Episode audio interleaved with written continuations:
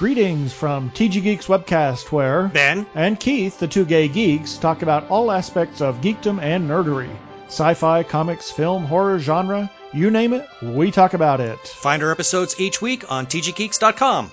Visit our Facebook page, TG Geeks Webcast. On Google Plus and YouTube, look for us as Two Gay Geeks. You can tweet at TG Geeks and at the Two Gay Geeks. Or call our feedback line at 469 TG Geeks. That is 469 844 3357. Happy listening. Peace. Cheers.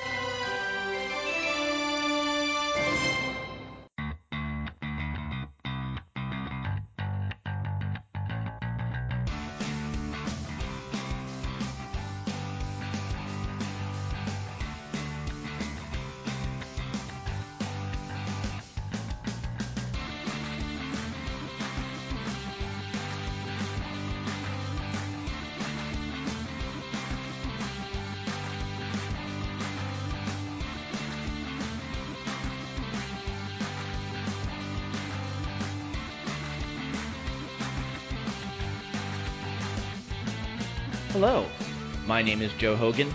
Many of you know me as Epic Grays in various video games and social media. Welcome to episode 52 of Geektitude, a geek culture podcast that celebrates the inner geek in all of us. Today, I'm really excited to be joined by Annie McVey, the director and star of sci-fi feature film Alistair 1918. How are you doing this morning, Annie? I'm doing great. Glad to be here. Hopefully, it's not too early for you. no, no, this is fine. Before we get started, I wanted to uh, give my listeners a chance to get to know you a little bit better. So go ahead and get, tell us a little bit about yourself. Sure. Um, well, I'm originally from New York, uh, born and raised in Staten Island, and I studied theater at NYU Tisch, and then moved out to LA in uh, 2007. And I've been directing plays all over LA uh, for the last nine years, and um, and then made my first feature film but I'm uh, in a theater director primarily, and um, yeah, I live just south of Hollywood and sort of become a real Angelino. I crave things like kale now, things I never thought I would I would be interested in. But uh, so yeah, that's a little bit about me. How, how have you found the the weather transition? I have loved the weather transition. I I don't miss seasons the way that a lot of my other friends who have relocated do. I, I just love how pleasant it is all the time. I love not having to think about the weather. That's kind of a nice thing, just sort of getting up, going about your day and never worrying or thinking about it. When it rained last week, I woke up to the sound of the rain and it took me about 60 seconds to figure out what it was. it's so true. It's so true. We have, we're, we're so ill equipped for it that, that people kind of, you know, the, the joke that Los Angeles people don't know was this wet stuff falling from the sky, but we're just not we're just not built for it out here. It, it's so true, and my sisters would tease me if I said that. I mean, I you know lived in New York for 27 years, but I'm not kidding. I woke up and thought, what is that sound? What is that persistent tapping sound? I I cannot understand what this sound is. And then it was like rain, you know, and then I dug it around my closet and tried to find my umbrella and um and then it stopped raining by the time I arrived at work. So there you have it. Yeah, just a little, just a little drizzle to to wake us up in the morning. exactly, and to get the make the mountain views all the more beautiful. Absolutely. Um, so, what are your areas of geekitude? Where do you kind of get excited about geeky things? I am a real word geek. I'm one of those sort of English class and theater geeks. Uh, so my, my biggest areas of geekitude are most certainly musical theater, mm-hmm. theater, and um, I'm also an SAT tutor on the side, so I can really geek out about objective versus subjective case and the difference between semicolons and colons and uh, things like that. I love grammar, which is pretty nerdy, um, but primarily theater and TV and words. Very cool. Do you have um, certain TV shows that you're watching right now? Oh yes. Uh, right now, my biggest obsession of the moment is uh, Crazy Ex-Girlfriend, which a playwright friend of mine turned me on to just a couple of months ago, and I absolutely binge watched the first season twice, which just gives you an idea of how how geeky I got about this show. It's so smart and uh, hilarious, and it's very specific and it's different.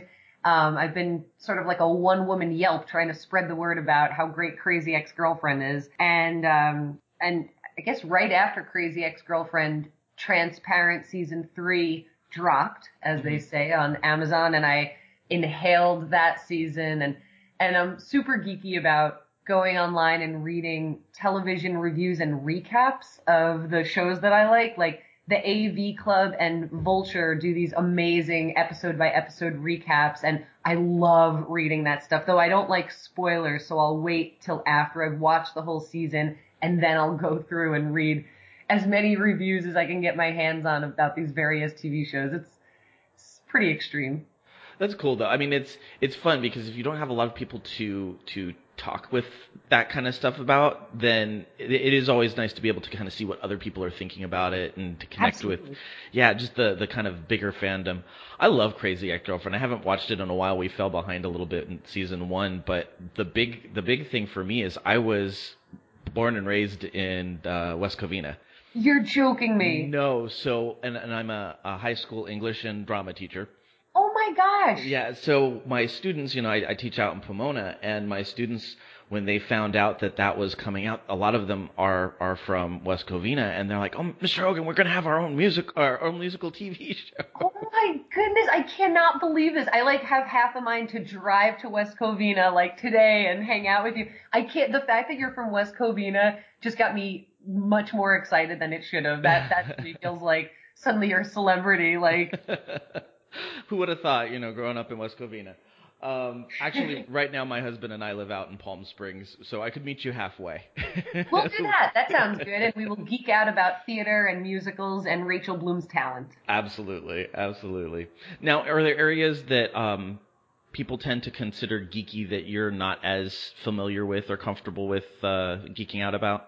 I would say definitely the entire sort of comic book world is a world that I I just never I just never uh, got into. So I'm fascinated by it, and I'm well aware from all of my friends who are big time comic book geeks. Um, you know, just the the sheer amount of different types of material you have in in comic books, and um, just the breadth of it all. So when we had our premiere uh, of the of the film Alistair, when we were down in Comic Con, it was so funny. It was my second time at Comic Con, but walking the convention floor, I mean, I would only recognize about 10% of the stuff I was seeing. Like, I would get really excited when I saw a character I recognized and be like, oh guys, look, look, it's Iron Man. Yeah, I know that one, you know? and then, but a lot of it was me going, oh my god, look at that guy's costume. And then my friend would say, "Oh, what is he?" And I would say, "I have no, I don't know. I don't know what he is, but look at it. It's amazing." So it was kind of hilarious. There were only a couple of true comic book geeks in our little posse uh, that we were down in San Diego with, and the rest of us were kind of it's like being, you know, just people in a in a different country, kind of looking around and dazzled by everything, but not totally even being able to grasp or appreciate what we were looking at, really. Yeah, I mean, I've I've been going to Comic Con for decades at this point, and Really? yeah, because when I started, it was you know sixty bucks for the entire weekend, and yeah, and you'd walk in and pick up uh, your tickets for the following year, and you were done. It wasn't all of this waiting. It, like it's it's changed and it just exploded over the years. But anything anime, I'm lost. Like I know that's probably an anime cosplay, and I have no idea who the character is. So I completely Right. understand where you're coming from. Yeah, it's amazing. I mean, it's just the you know, it was about about 105 degrees when we were down there this summer. I Oh, mean, it was not bad, really. yeah. That's what it felt like. And uh, at one point, we went to a little uh, a little place for lunch, and I was in the restroom, and there was a, a young woman reapplying her makeup uh, in the restroom of this diner, and she had blue face paint and a really amazing, elaborate costume. And so we were, you know, standing next to each other. Wash. I was washing my hands, and I said, "Oh my gosh, your your makeup is amazing." And she laughed and said, "Every time I every time I do this character, it either rains or it's a million degrees, and my makeup sweats off." And I was just wearing like shorts and a tank top, and I was dying, and I couldn't.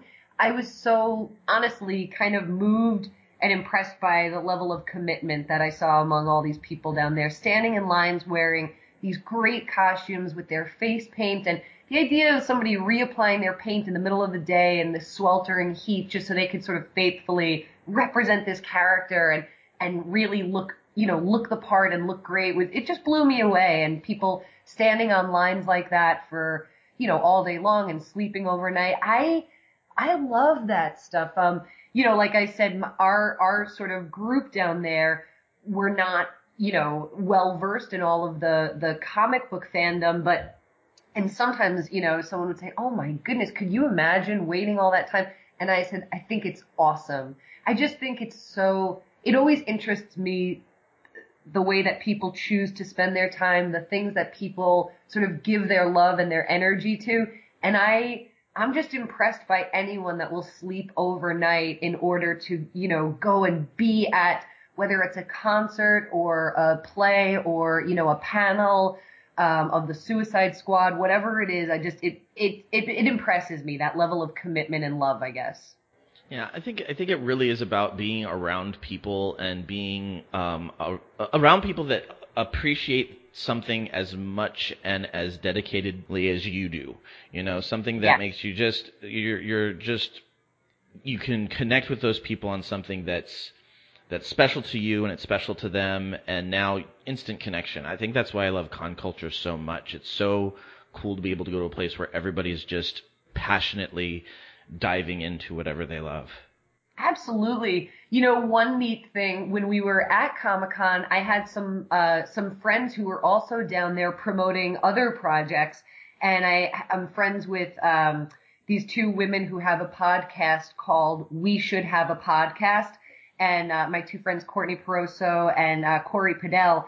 And I went to hang out with them one day when they were wrapping up, you know, their live podcast on the convention floor. And Corey was so cool. She is also sort of she's not she's never been into comic books, but you know, she wanted to sort of get a starter kit. So she had been given some titles that people thought she would like and we set off on this amazing sort of uh scavenger hunt, you know, to find um she heard that there were comic books of Saved by the Bell and Punky Brewster and we found that that booth.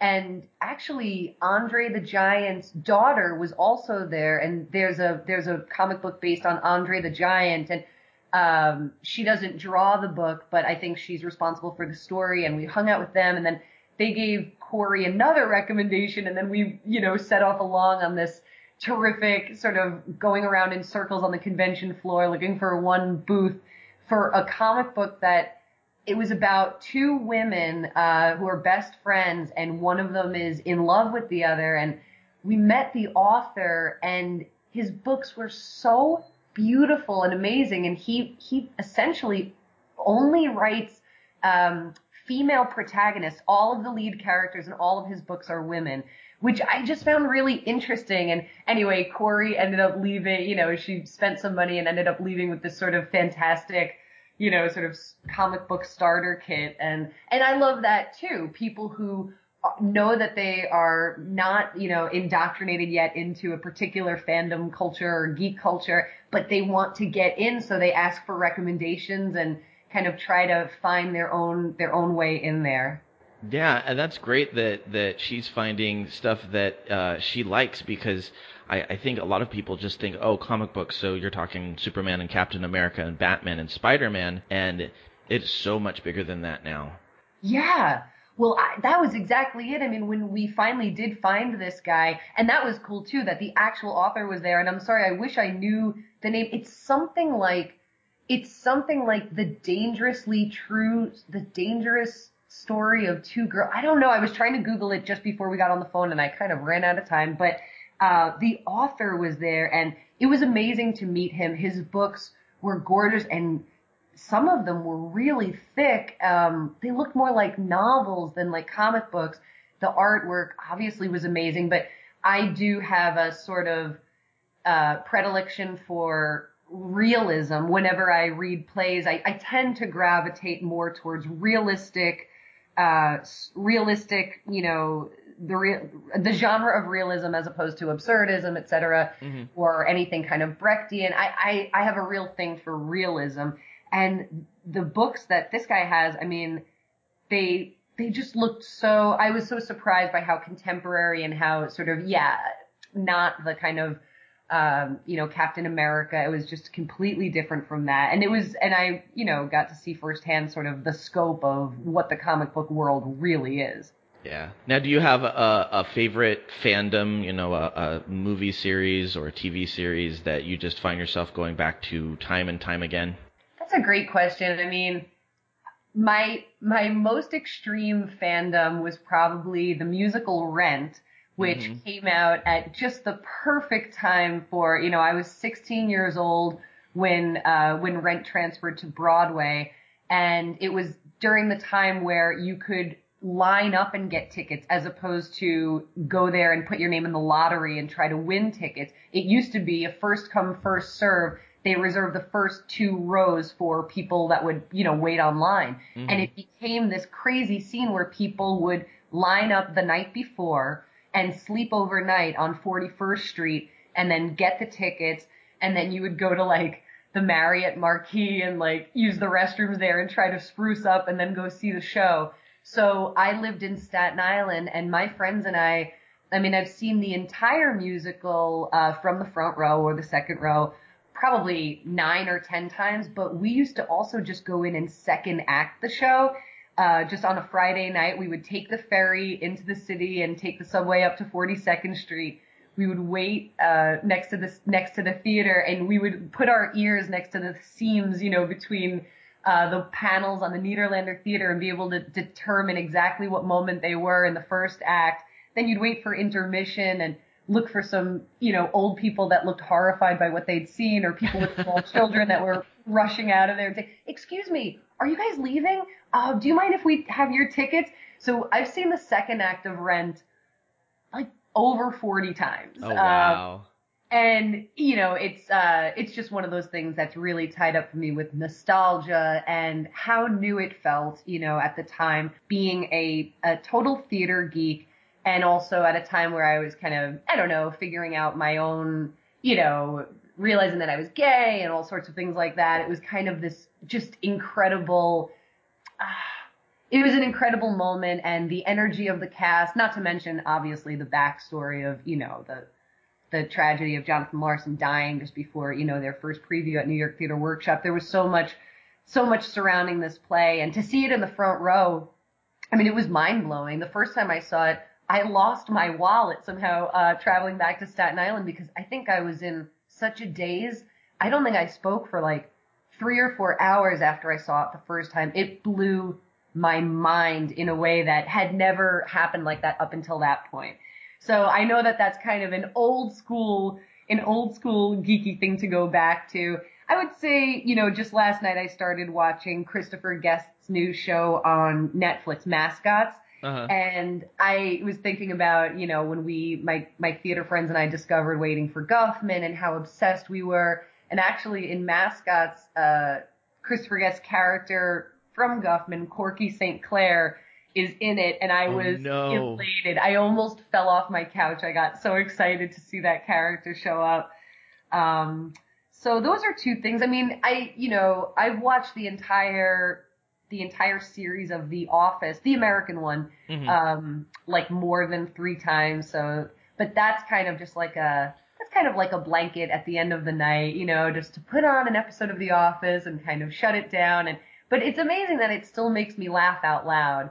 Um, but I would say that theater, theater geekiness has always been the kind of place where I find myself the most at home. Theater and plays and, uh, going to say to a certain extent books, but really, really it comes down to plays and theater. Mm-hmm. I just got to see A View from the Bridge um, downtown, the production by Ivo Van Hove, and oh my gosh, my girlfriend and I we chatted for an hour afterwards and talked about all of the choices he made and and what was Arthur Miller's real intention with this speech and and that to me is like a perfect night to go and see a live performance and then geek out over it and talk about it and pick it apart and try to understand it and hear what other smart people think about it. I just love doing that. Yeah, I I'm I'm right there with you. And it's funny because I I was also going through kind of late high school, early college when Rent got big and uh and I remember, you know, when you're doing theater, I, everybody wanted to do um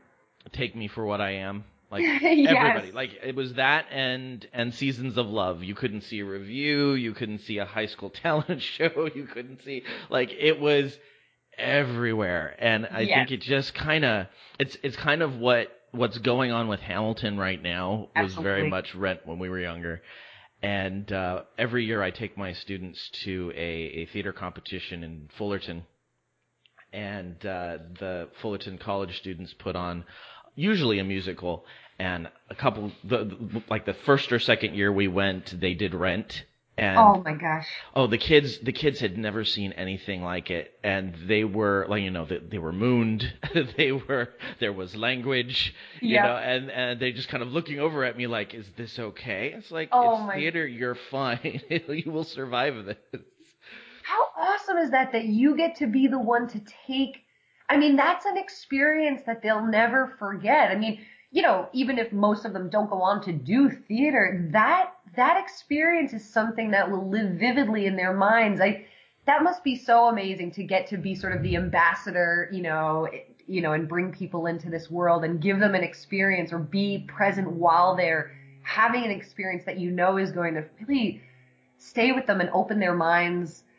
I'm sure they freaked out over it. Oh yeah, well, I mean, it's fun because uh, th- this past year I just had a, a senior graduate who for for three years was um, my my stage manager, and she was by far the best stage manager I've had. In in some cases, I would even say when I had my own theater company, she was one of the best. Uh, you know, compared to to them, and she. Uh, as a senior was doing her senior project on stage management, so she got to work on a college production of Avenue Q. Huh. And she, she kind of comes over to me and she goes, So do you think you could take the class to go see Avenue Q? And I said, That's absolutely not appropriate for high schoolers. So, yes, of course, I'm going to take them to see Yes. Avenue Q. I And- love it. and so I, I told the kids beforehand, I was like, you know, if anything, um, if you are, if you think you are going to be offended by something in this show, let me know now, and we will let you hang out here. But if anybody asks, I had no idea what this show was about. Oh my God, Joe, that's awesome. And I, they loved it. Yeah. They absolutely loved it. They just uh, again, they they get that little that it's that it's that playful excitement of I'm doing something naughty that I shouldn't be doing, and it's completely okay. Definitely. I loved Avenue Q and I, you know, it was, that was a kind of cool one because my old boss, um, I was a TA at NYU for a little while after I graduated and my boss, uh, Mary B. Robinson, she was the head of the, the directing program at Playwrights Horizons. She's a Tony voter. So she got, you know, tickets to all of the shows and they get those Tony seats, which are basically fifth row center orchestra. And every year she would take me as like a gift. She would take me to one play or musical and her husband really was not into musicals. So she took me to see Avenue Q. And again, it was like I was just out of college. And what do you do with a, you know, with A a BA in English? It was kind of like watching this thing and going, oh my God, this is like speaking to my, you know, this is like watching my life right now. I absolutely loved that show. I loved the staging of it. At the time, I mean, it did really feel very new. I mean, since then, of course, there have been some, you know, it has spawned like, not imitators necessarily, but, but, you know, it, it's now it doesn't feel quite as new, which it makes sense because it's, you know, 15 years old or whatever, but I loved watching Avenue Q. I've only seen it once since, um, in like a regional theater production, but yeah, that that show and puppets. I love puppets. Actually, I direct a long-running uh, play called Fairy Tale Theater 18 and Over, and it is this insane uh, show that is a collection of original fairy tales with morals for adults told with puppets and people dressed as animals.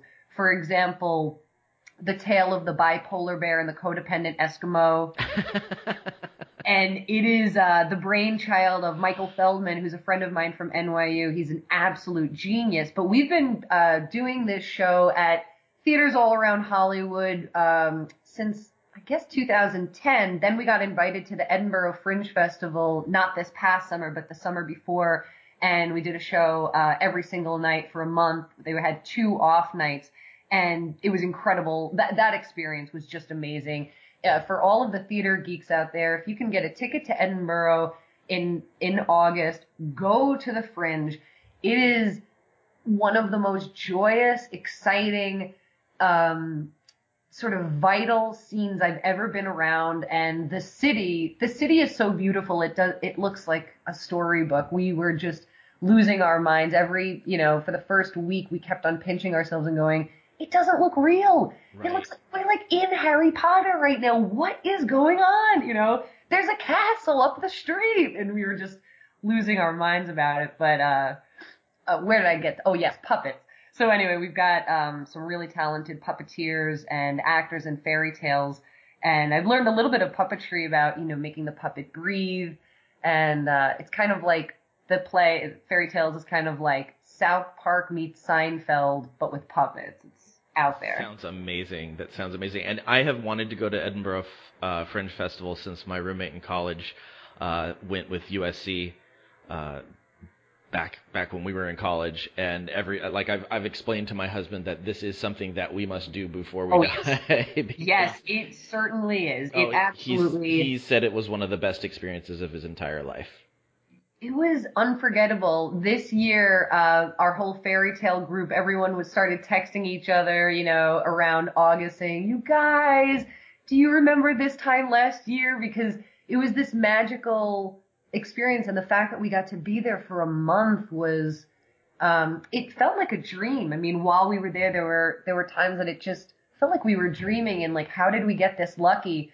Um, a producer from London, wonderful producer, uh, Lindsay had come to see Fairy Tales while in LA and she loved it so much and she's taken other shows to Edinburgh. So she, she's the one who brought us to Edinburgh, found our venue, etc.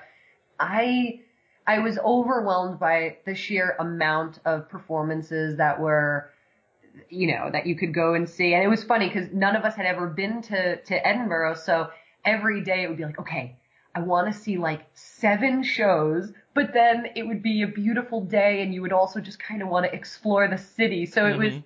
tricky. It was like the city was kind of competing with the shows, you know, for, for our attention. And, um, so I don't think that all of us saw as many performances as we, you know, if we went back, we'd see more stuff, but that city is just so incredible. We kind of had to explore and yeah, you, you gotta go, Joe. It's, uh, it's the best. That sounds awesome. That sounds awesome. All right. Um, what what things are you working on right now? I know we're going to talk about Alistair uh, 1918 in a little bit, but um, what what other stuff do you have in the works?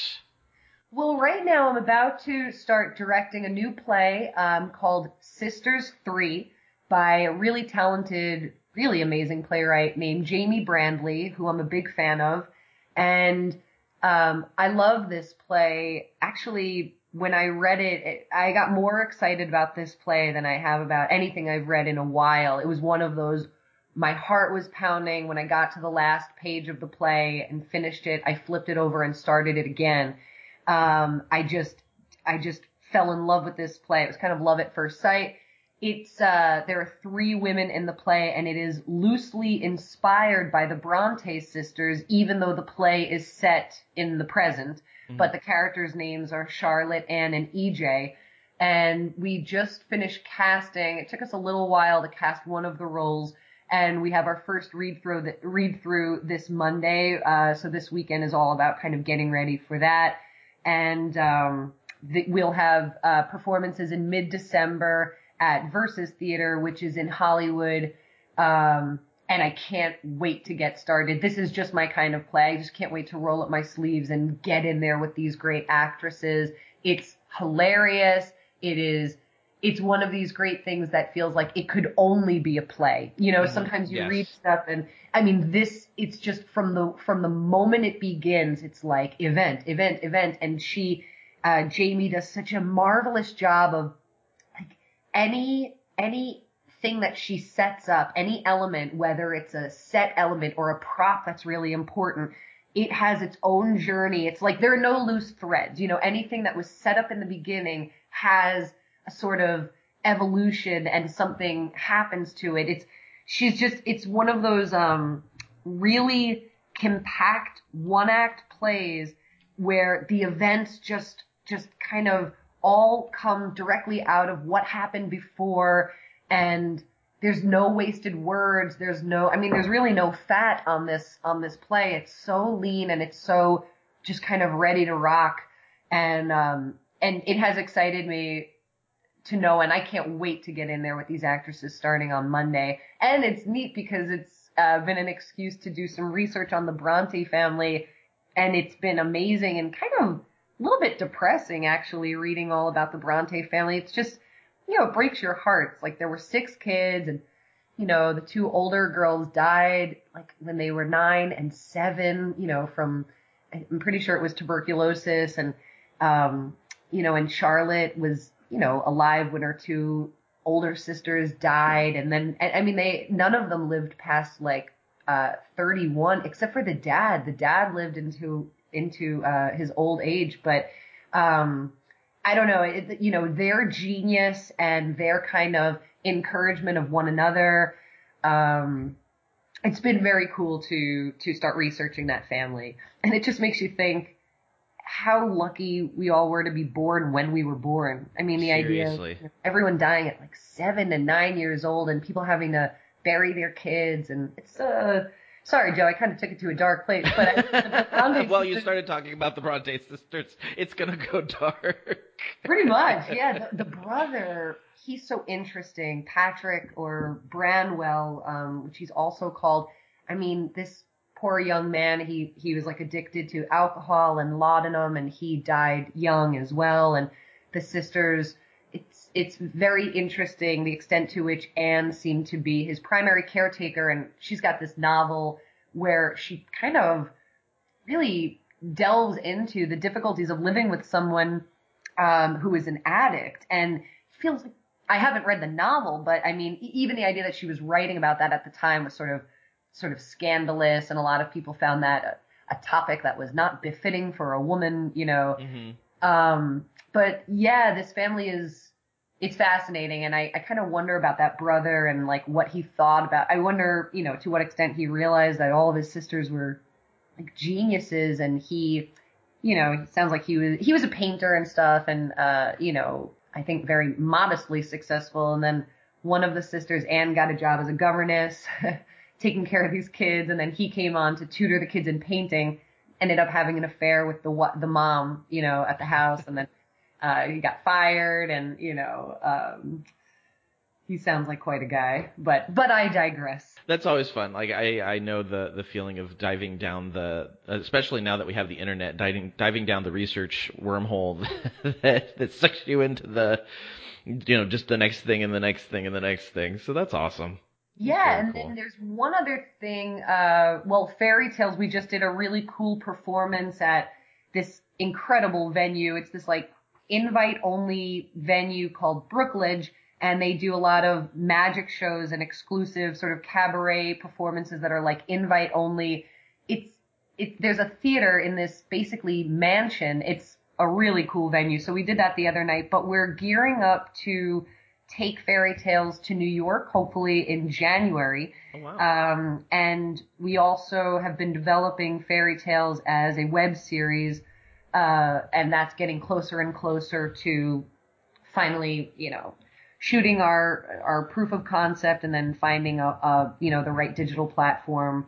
But so fairy tales, all of these seeds that we've been planting for a long time are finally kind of beginning to sprout.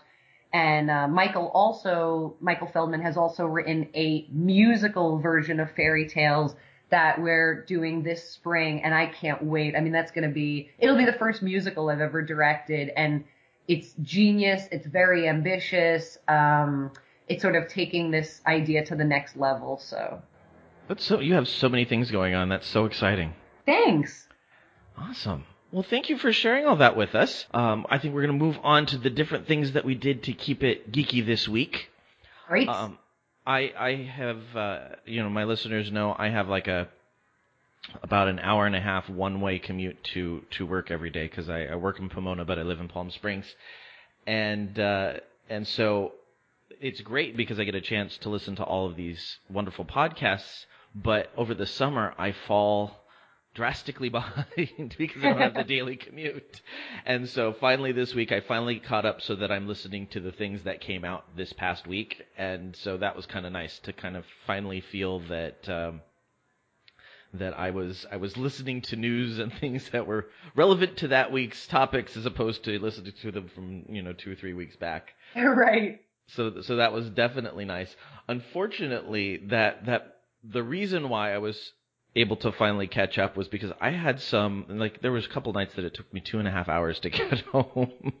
Oh my gosh. oh yeah, I've got I've got a, a, a crazy commute.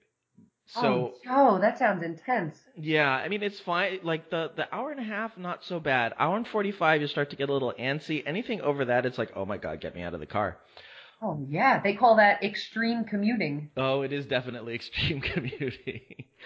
but um, you know, and then you come home and it's almost time to have dinner and kind of settle down for the evening. And so I was like, I need to find something to just decompress for a half an hour.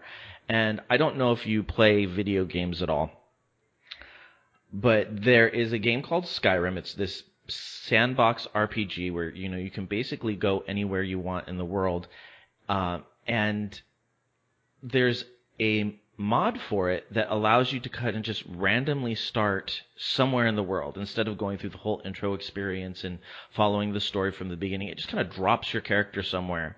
And Huh. so yeah, so this this week, anytime I had like a half an hour or so, I would just go, oh, okay. I'd jump into the game, see where it dropped me, play, you know, often dying a couple times because I was in an area I probably shouldn't have been in, and uh, and it was great because it just kind of gave me a, a little thing to explore for a half an hour. I wasn't going to be in the middle of some big intensive story that I didn't want to to get out of or interrupt. I just kind of ran in, you know, fought a few things and then, you know, get ready to to start working on dinner. So it really really worked out. It was it was kind of a nice way to um decompress after the long drive.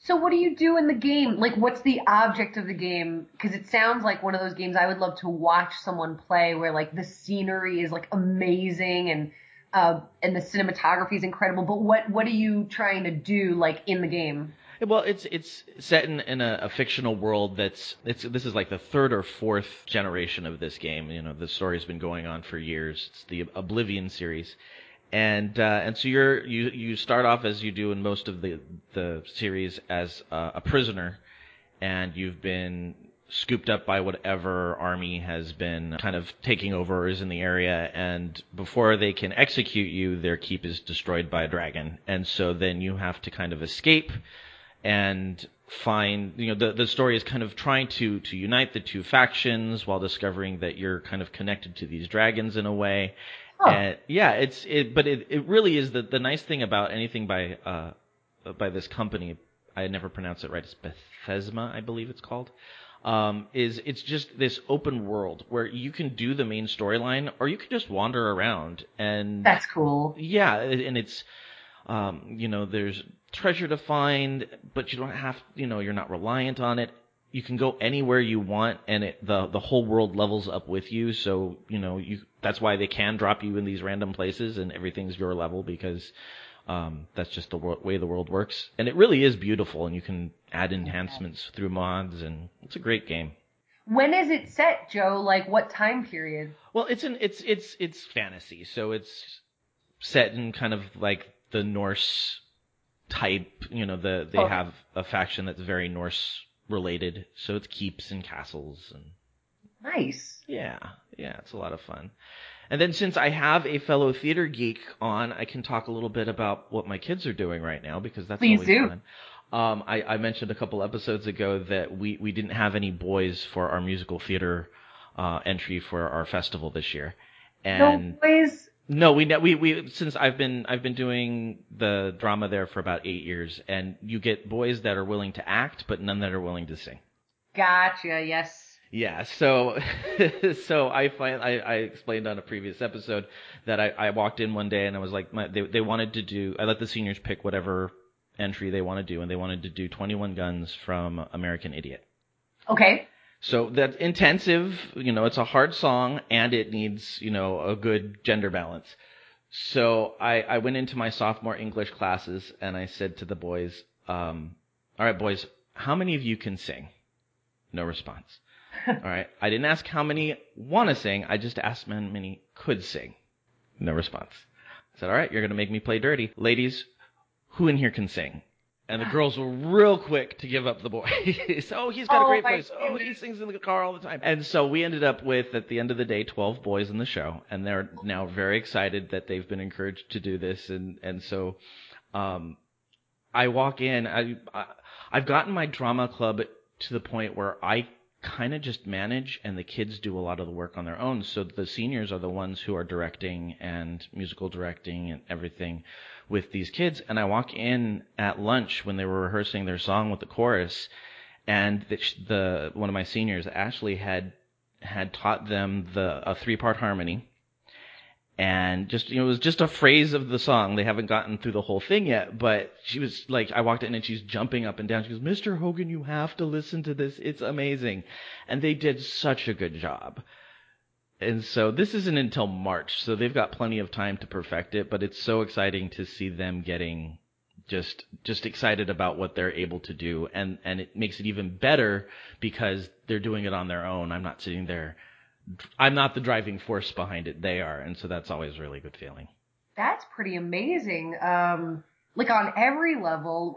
So you've been doing it for eight years. So at what point did you sort of get to kind of take a step back and let them begin to, you know, take on larger roles of being musical directors, et cetera? Well, it's been it's been a a kind of gradual process. It kind of depends on what what seniors I have because sometimes you'll have a lot of acting seniors that are, are really big into to the performance base, and so you let them kind of direct a show on their own, or um, you know like little side projects that they want to do or a scene for for a festival. And then there are years where I don't have as many seniors who are acting focused and I have more production focused seniors. And so that's when I can kind of step back and let them create the, um, you know, the sets and the props and the costumes all on their own. And I can focus on the acting. And I would say that it was about two or three years ago that the the switch where both of them had established enough of a legacy where they weren't comfortable graduating unless they had somebody to kind of fill their shoes. Whoa. Yeah, and so they've created this culture at the school and in the drama program of making sure that there's always somebody to pass on the information to, and they're getting younger and younger that they're passing. So now they grab freshmen up because freshmen are like, okay, we're going to make you kind of do the grudge work right now so that, and and you can see them doing this. It's not like well I don't want to do it let the freshmen do it. It's like all right which ones are actually doing things? Which ones are actually self starters all right those are the ones we're going to put you on sound. So you start listening to the sound guy and he's going to teach you some sound and you go over and start learning stuff from the uh, lighting person. And and it's all them. Like all I have to do is come in and do a little bit of directing for our fall show and and meet with them to kind of check in on what they're doing and and they do it all by themselves Joe, that's amazing. You know, when I, the theater, you know, when I was in high school, I was only um, acting, you know, acting in the the school musical. There were no opportunities. The school that I went to didn't have any kind of directing program, and you you know you couldn't do lighting design or sound design or anything. You just be in the play, and I loved just being in the plays. But when I got to college, I was sort of blown away by some of my classmates who had come out of these high school theater programs and had already had opportunities to direct, opportunities to design a set.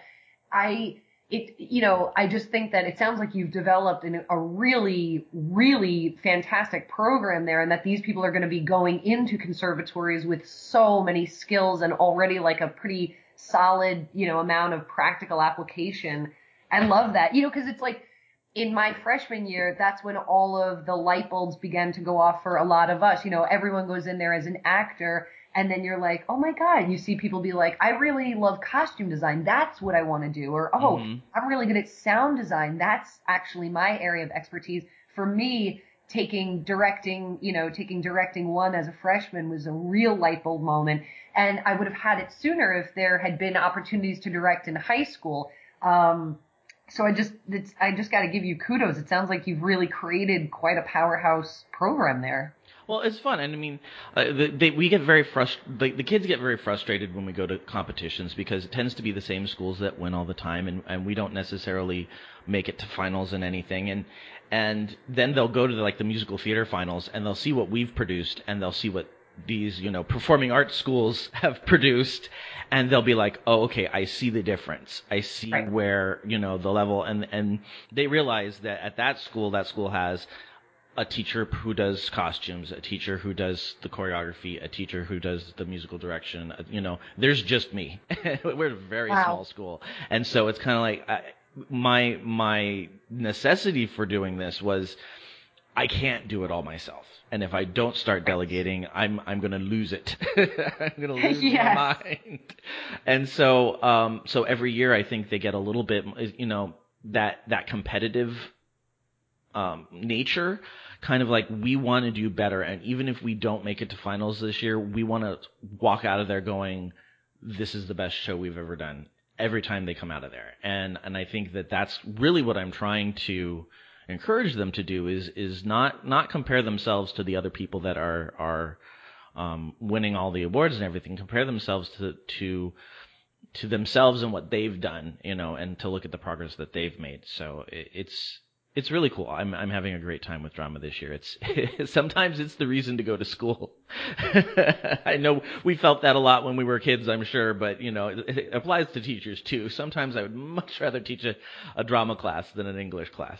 Absolutely. Well, I'm just sitting here like beaming at what you just said. It just sounds like you are like a natural educator and I just love this idea of of empowering these kids to do their very best and have that be that that's the thing. It's not about the result. I do the same thing when I tutor. I just really try to inspire the kids to just work their hardest and try to remind them that at the end of the day, if they've done their best and taken the program seriously, that whatever score, whatever score comes back, that they'll have that peace of mind of knowing that they, that they tried their hardest and did their best. I think that that's something that really can't be overestimated. The peace of mind that comes with pushing yourself. Cause, you know, there are some times that, uh, some students can fall into the sort of the trap of the smart kid. You know, it's like if they phone it in, they'll still get a 90. So what's the point of pushing themselves? But Right. it's great to that feeling when you really push yourself and the satisfaction that comes from it is um it's long lasting so it sounds like you're really i don't know just teaching these kids not kids you know these young these young men and women all of the right things and to put the priorities where the priorities are because yeah at the end of the day if it's all about beating some powerhouse school that's super well funded that they're never gonna i mean if that's the goal then they'll inevitably dis- be disappointed. It's got to be like the work itself is the thing, you know, com- compete with yourself, compete with how you did last year. And if that's the barometer, then, then you'll feel that success. It's, you, you got to let me know when your, uh, when your competitions are coming up. If I can, I'd really like to go see them. By the way, what is your fall musical this year or your fall play this year? Um, we're doing a, a play called Stage Fright or uh, Laugh Until uh, Laugh I Thought I'd Die. It's by Todd Todd McGinnis, and it is a horror stage play.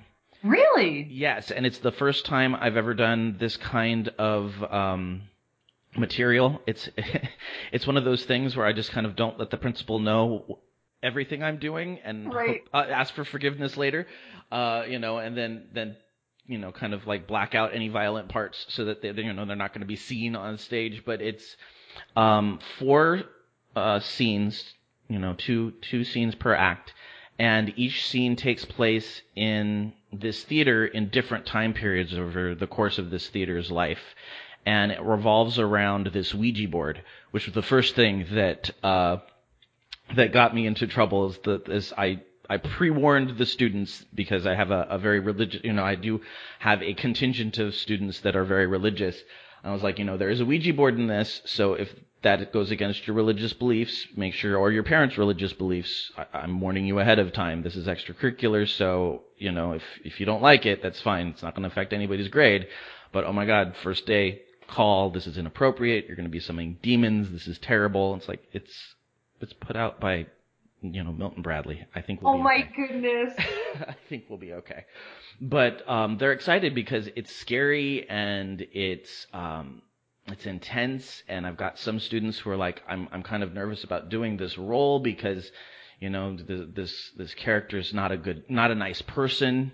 And and so it's it's kind of stretching their boundaries. It's stretching the school's boundaries. Um, we've decided instead of doing it in a regular the regular stage setup with the audience looking at the proscenium stage, we've moved the audience onto the stage with them and kind of created our own little black box. Oh my god, I love it. Yeah, because it's got to be it's scary, so it's got to be intimate, it's got to be close, and it's very storytelling oriented.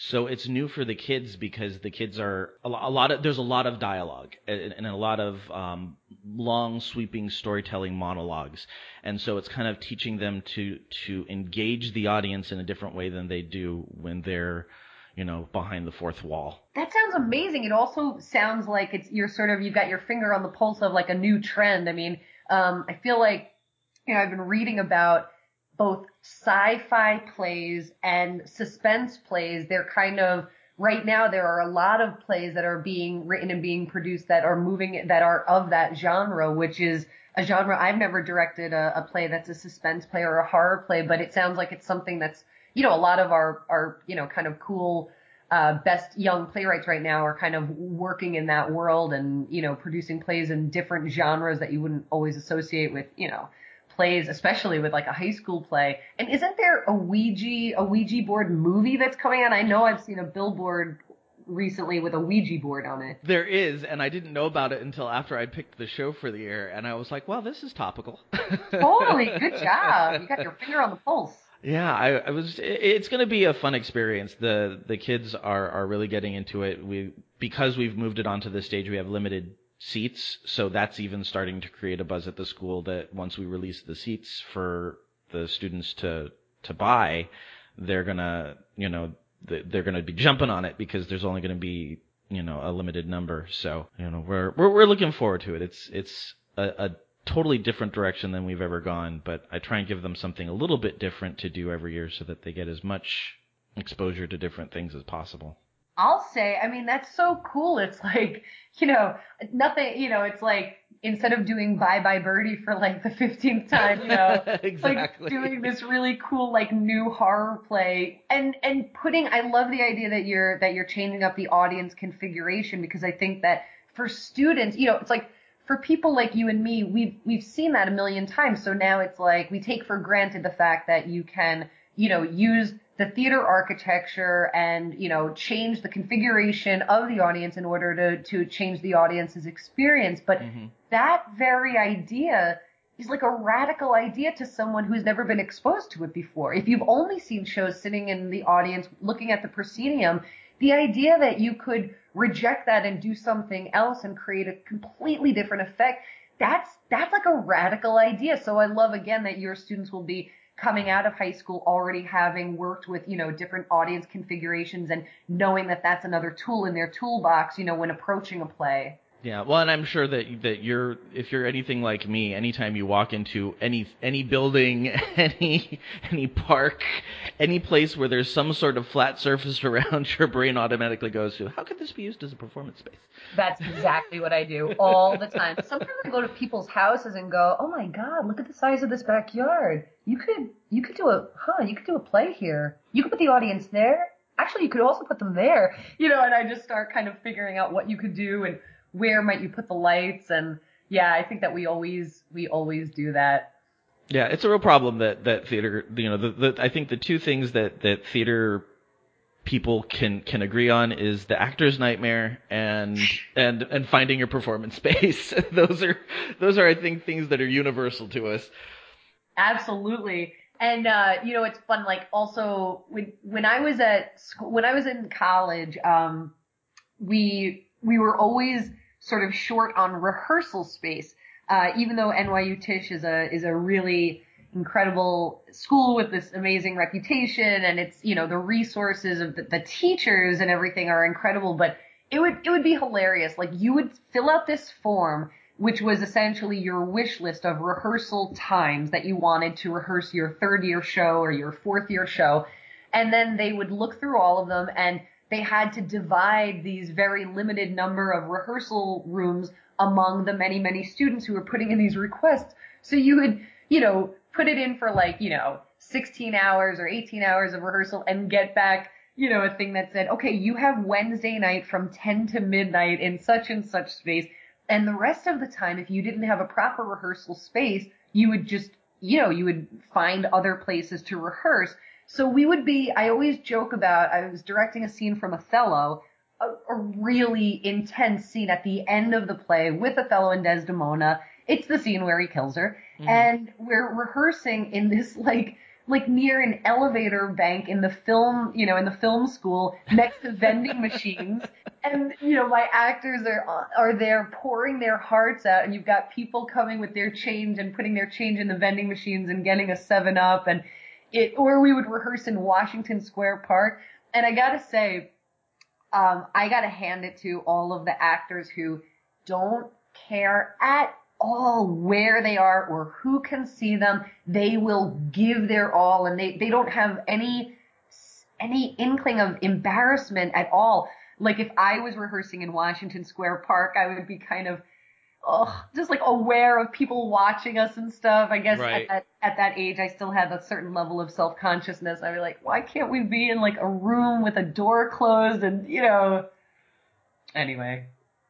Yeah, no, I, I, I completely understand where you're coming from. I've, I've, definitely had those experiences where it's like, all right, well, the living room it is tonight because the hard door room's gonna have to have to be the rehearsal space today.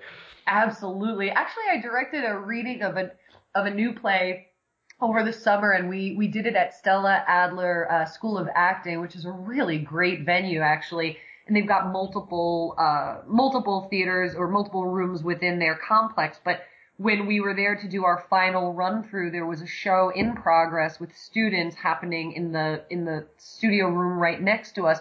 So we were asked, you know, by the staff to really be incredibly quiet. And what can I say? I mean, so here we are doing a run through of this comedy, this backstage comedy, and essentially we had to whisper. And uh-huh. the, the hilariousness of watching a group of, you know, adult actors, professional actors doing a whisper through, it was, it was preposterous. It was one of the, but you know, you want to, you just want to be really, um, thoughtful about the other people who are performing. I mean, we all know what that's like. Right. I, I'm, gosh, you would not want to sit next to me in an audience because I'm like the hall monitor. You know, if someone turns on their phone, if someone is whispering or talking, I will I will bore holes through their head with my eyes. I mean, I'm always the one looking like, are you serious? Like, psh, be quiet. You know, they're, they're pouring their hearts out. How dare you? I'm the person who, if I have to sneeze, I will stifle that sneeze. I will, I will hold that cough. I'll do anything I can to not disrupt, you know, the flow of the actors in these little intimate theaters. Yeah, absolutely right there with you. Now, what did, what have you been up to this week? Anything fun and geeky?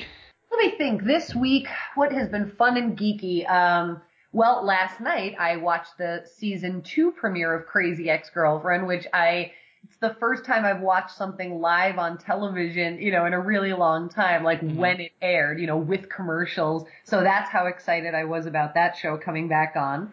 I did some of my Bronte research and learned about, you know, the, the very short life cycles of all of the Um, we did fairy tales at this really cool venue and there were magicians there and, uh, vaudeville, you know, performers and singers and that was pretty awesome. And, um, and I have to say that this week my, my big obsession has been, has been the, the campaign, but we probably don't even want to go there. Everyone's very sick of hearing about that, but I've been refreshing Politico, Daily Beast, Salon.com. I, I have been a little bit, uh, a lot obsessed with, with all of the news coming out, you know, and I'll, I'll be very excited when it's over, but, um, and I don't want to, you know, I mean, I, I, I certainly know who I'm, who I'm with, but I'll just leave it at that. I, you know, but that, that took up a great amount of my time this week, this week, and then a lot of tutoring. I had some kids who were getting ready to take the ACT this morning. So it was a busy week of tutoring and watching political coverage on MSNBC and uh, and the Bronte sisters. I'm I'm right there with you on the the um the campaign. There was there was a, week, a, t- a night last last week where my husband was was staying at a, a place closer to L.A. because he had work, and uh, and so I was here by myself, and I'm like perfect. I can chill. I can play some video games. I can just decompress. And then I got sucked into Facebook, and I was just getting more and more depressed. But I couldn't. I couldn't pull myself out. I was like, I just had to click on the next story and the next story. And I think I've lived on five three eight for uh, the last month. Yes. Yes. Absolutely. It's uh it's yeah, same here. I I just I have been inhaling and it's like I can't look away. I keep on clicking on the next story. I keep on refreshing the page and like I'm going to miss something. I mean, I can hardly wait to come home at the end of the the I had something every night this week, but I couldn't wait to just get home and and grab my computer and log on even all the while knowing like this is actually this is I don't think this is very good for me. This is not making me feel very good, and yet I can't right. look away, which is why the end of it can't come soon enough. But um, what can I say? I'm I'm riveted, and you know, if uh, you know, if we weren't uh, in another day, I mean, I could go on and on and on, but I won't on on your podcast about what I think about all of this. Uh, and it is kind of depressing, but I think that if the result is what I hope it will be, then then we can start to move, you know, move forward and begin to do some much needed healing in this country. It has been, it has been very dispiriting. But again, I'm sure that your listeners are, they already know that. They don't want to hear any more about it. So. well, that that that adds a good transition because um, we'll we'll move on to different events that are going on, and one of them is my my second podcast that just launched uh, last week is up, and that is State of the Geek. Cool. It is it is a a geeky, politically bent uh, uh, podcast, and so episode zero is me and my co-hosts Kelly Hightower talking about our political leanings and the first presidential debate, and then the second ep- the the first official episode is um, me, Kelly, and uh, my friend Ray Vargas, who's been on this show multiple times, talking about uh, geek culture and why why there is so much negativity in geek culture and what we as people can do to kind of combat that. So if you want to talk about uh, the po- politics or, or if you know listeners are interested in in hearing my views on politics in general, uh, episode zero and one of State of the Geek is live on iTunes, Stitcher, Google Play, and all other podcatchers out there. So.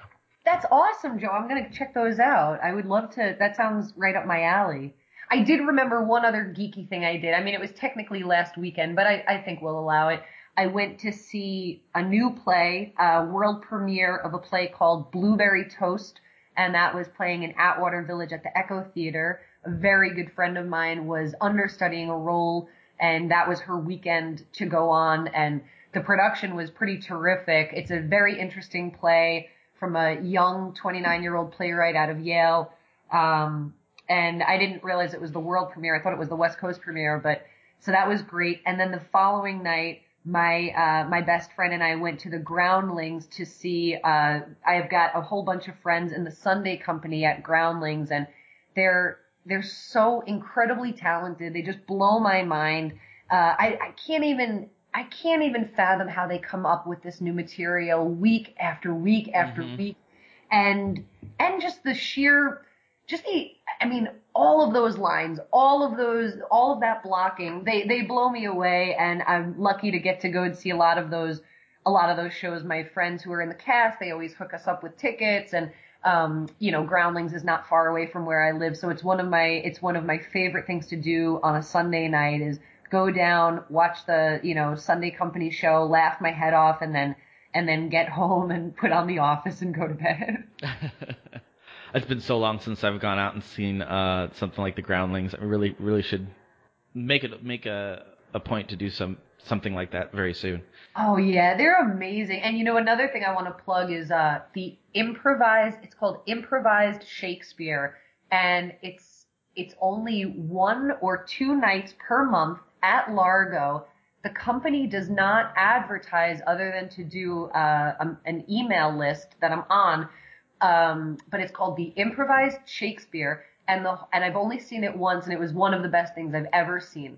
the the actors, all of whom are men, you know, in sort of the tradition of the original, you know, in Shakespeare's day. Mhm. There are about five or six men in this company, and the they get a title, you know, from the audience. The audience suggests a title, and that's all that they get, and then they create a Shakespeare play uh, just off of that title. And Wow. I was so blown away by how smart and witty and talented and quick these guys were. It, it's one of the greatest things I've ever seen. It's a really fun night out at the theater. Largo is such a cool place.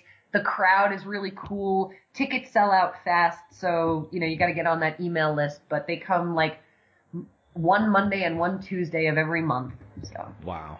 I'll have to look into that because we we have a an improv team too, so that's uh that's something that I think they would absolutely love. Oh, they would go crazy. I mean, these people, I, just, I don't even, that level of inte- in, intellect, I mean, they're doing it in verse. And then they have these callbacks. And then they go on these, you know, these riffs and these extended metaphors. And then somehow all of these threads that they've introduced, that they've just created out of nothing, out of thin air, they somehow manage to to tie them up. I mean, they keep on doing callbacks to earlier jokes, or they keep on sort of like rounding out that thread that was introduced, you know, like 20, you know, 20 minutes prior. I was just, it left me, it left me just dazzled. And I, I love that when you see something and you go, and you just think talent, you know, the level of talent that people have is, it's, it's profound. It's humbling and, you just want to be around those people. I mean, and congratulate them and tell them keep going. I mean, I, I was smiling so hard my face hurt. So that's awesome. That's very awesome. Very cool. I'll have to get that. I'll have to get a, a link to their to their site and see if I can get myself on that list. That's awesome. All right. Um, we're gonna just quickly go through the news because um, a lot of this is gaming stuff, and since you're not a gamer, um, I don't want to bore you with details. But um, the big first, uh, the big news this week was Nintendo announced their newest console, which is the Nintendo Switch.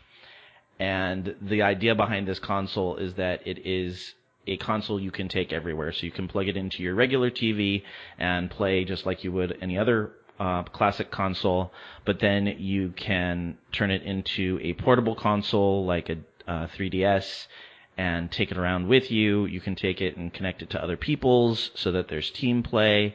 It it looks very much like it's going to revolutionize the way people play video games, and I, I think it's such an amazing step forward that this small little um, console can not only hold um, the the processing power that it needs to to play all these games, but also the screen and the you know you you basically it has a TV screen built in. So uh, to me, it's it's just absolutely phenomenal what they can do nowadays.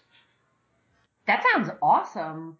I mean, I, I just, I kind of wish I was into video games. Um, my good friend Ty is into video games and I used to just love to go over his house and just watch him play because Mhm. I couldn't get over how beautiful the, the graphics are. I mean, and how realistic and stuff. I grew up playing 8-bit Nintendo and, um, you know, 16-bit Nintendo, Duck Hunt and Mario and Paperboy and all those things. And, um, once my sister won a Sega Game Gear and I remember mastering Sonic the Hedgehog on that Sega Game Gear.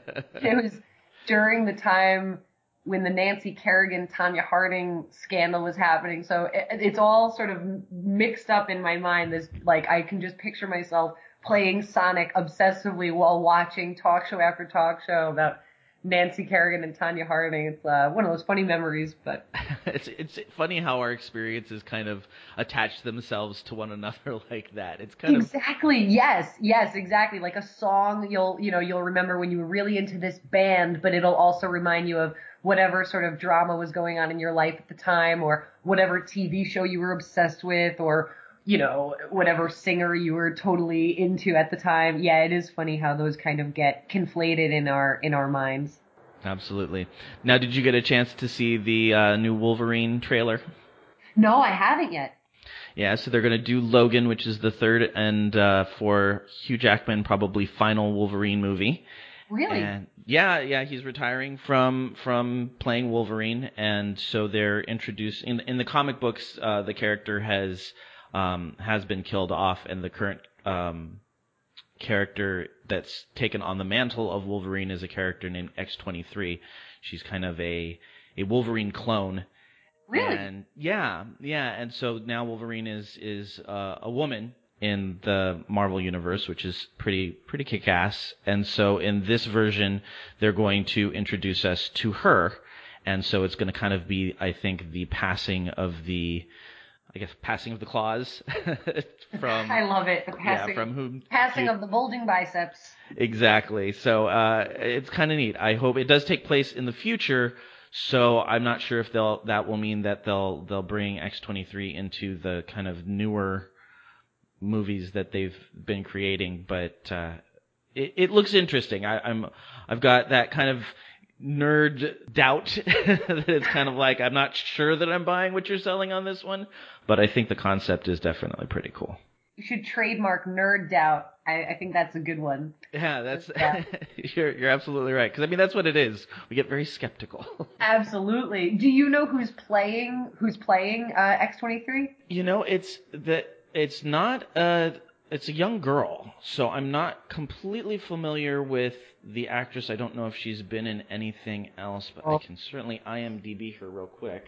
Oh, I'll, I can Google her after the fact. I just, you know, I love Hugh Jackman. I think he's, I think his career is is one of the most interesting, one of the the best, you know, greatest acting careers anyone could ever wish for. And Absolutely. I just love his passion. You can tell that this is a guy who it's like for every huge, you know, big budget action movie he does, then he'll go and do a play or a musical or something completely different. I think he's really always pushing himself to test out different facets of his of his, you know, abilities and um I, I mean, and also honestly, the way that he transforms his body over and over is is kind of incredible to imagine the dedication and the discipline it takes to be able to do that.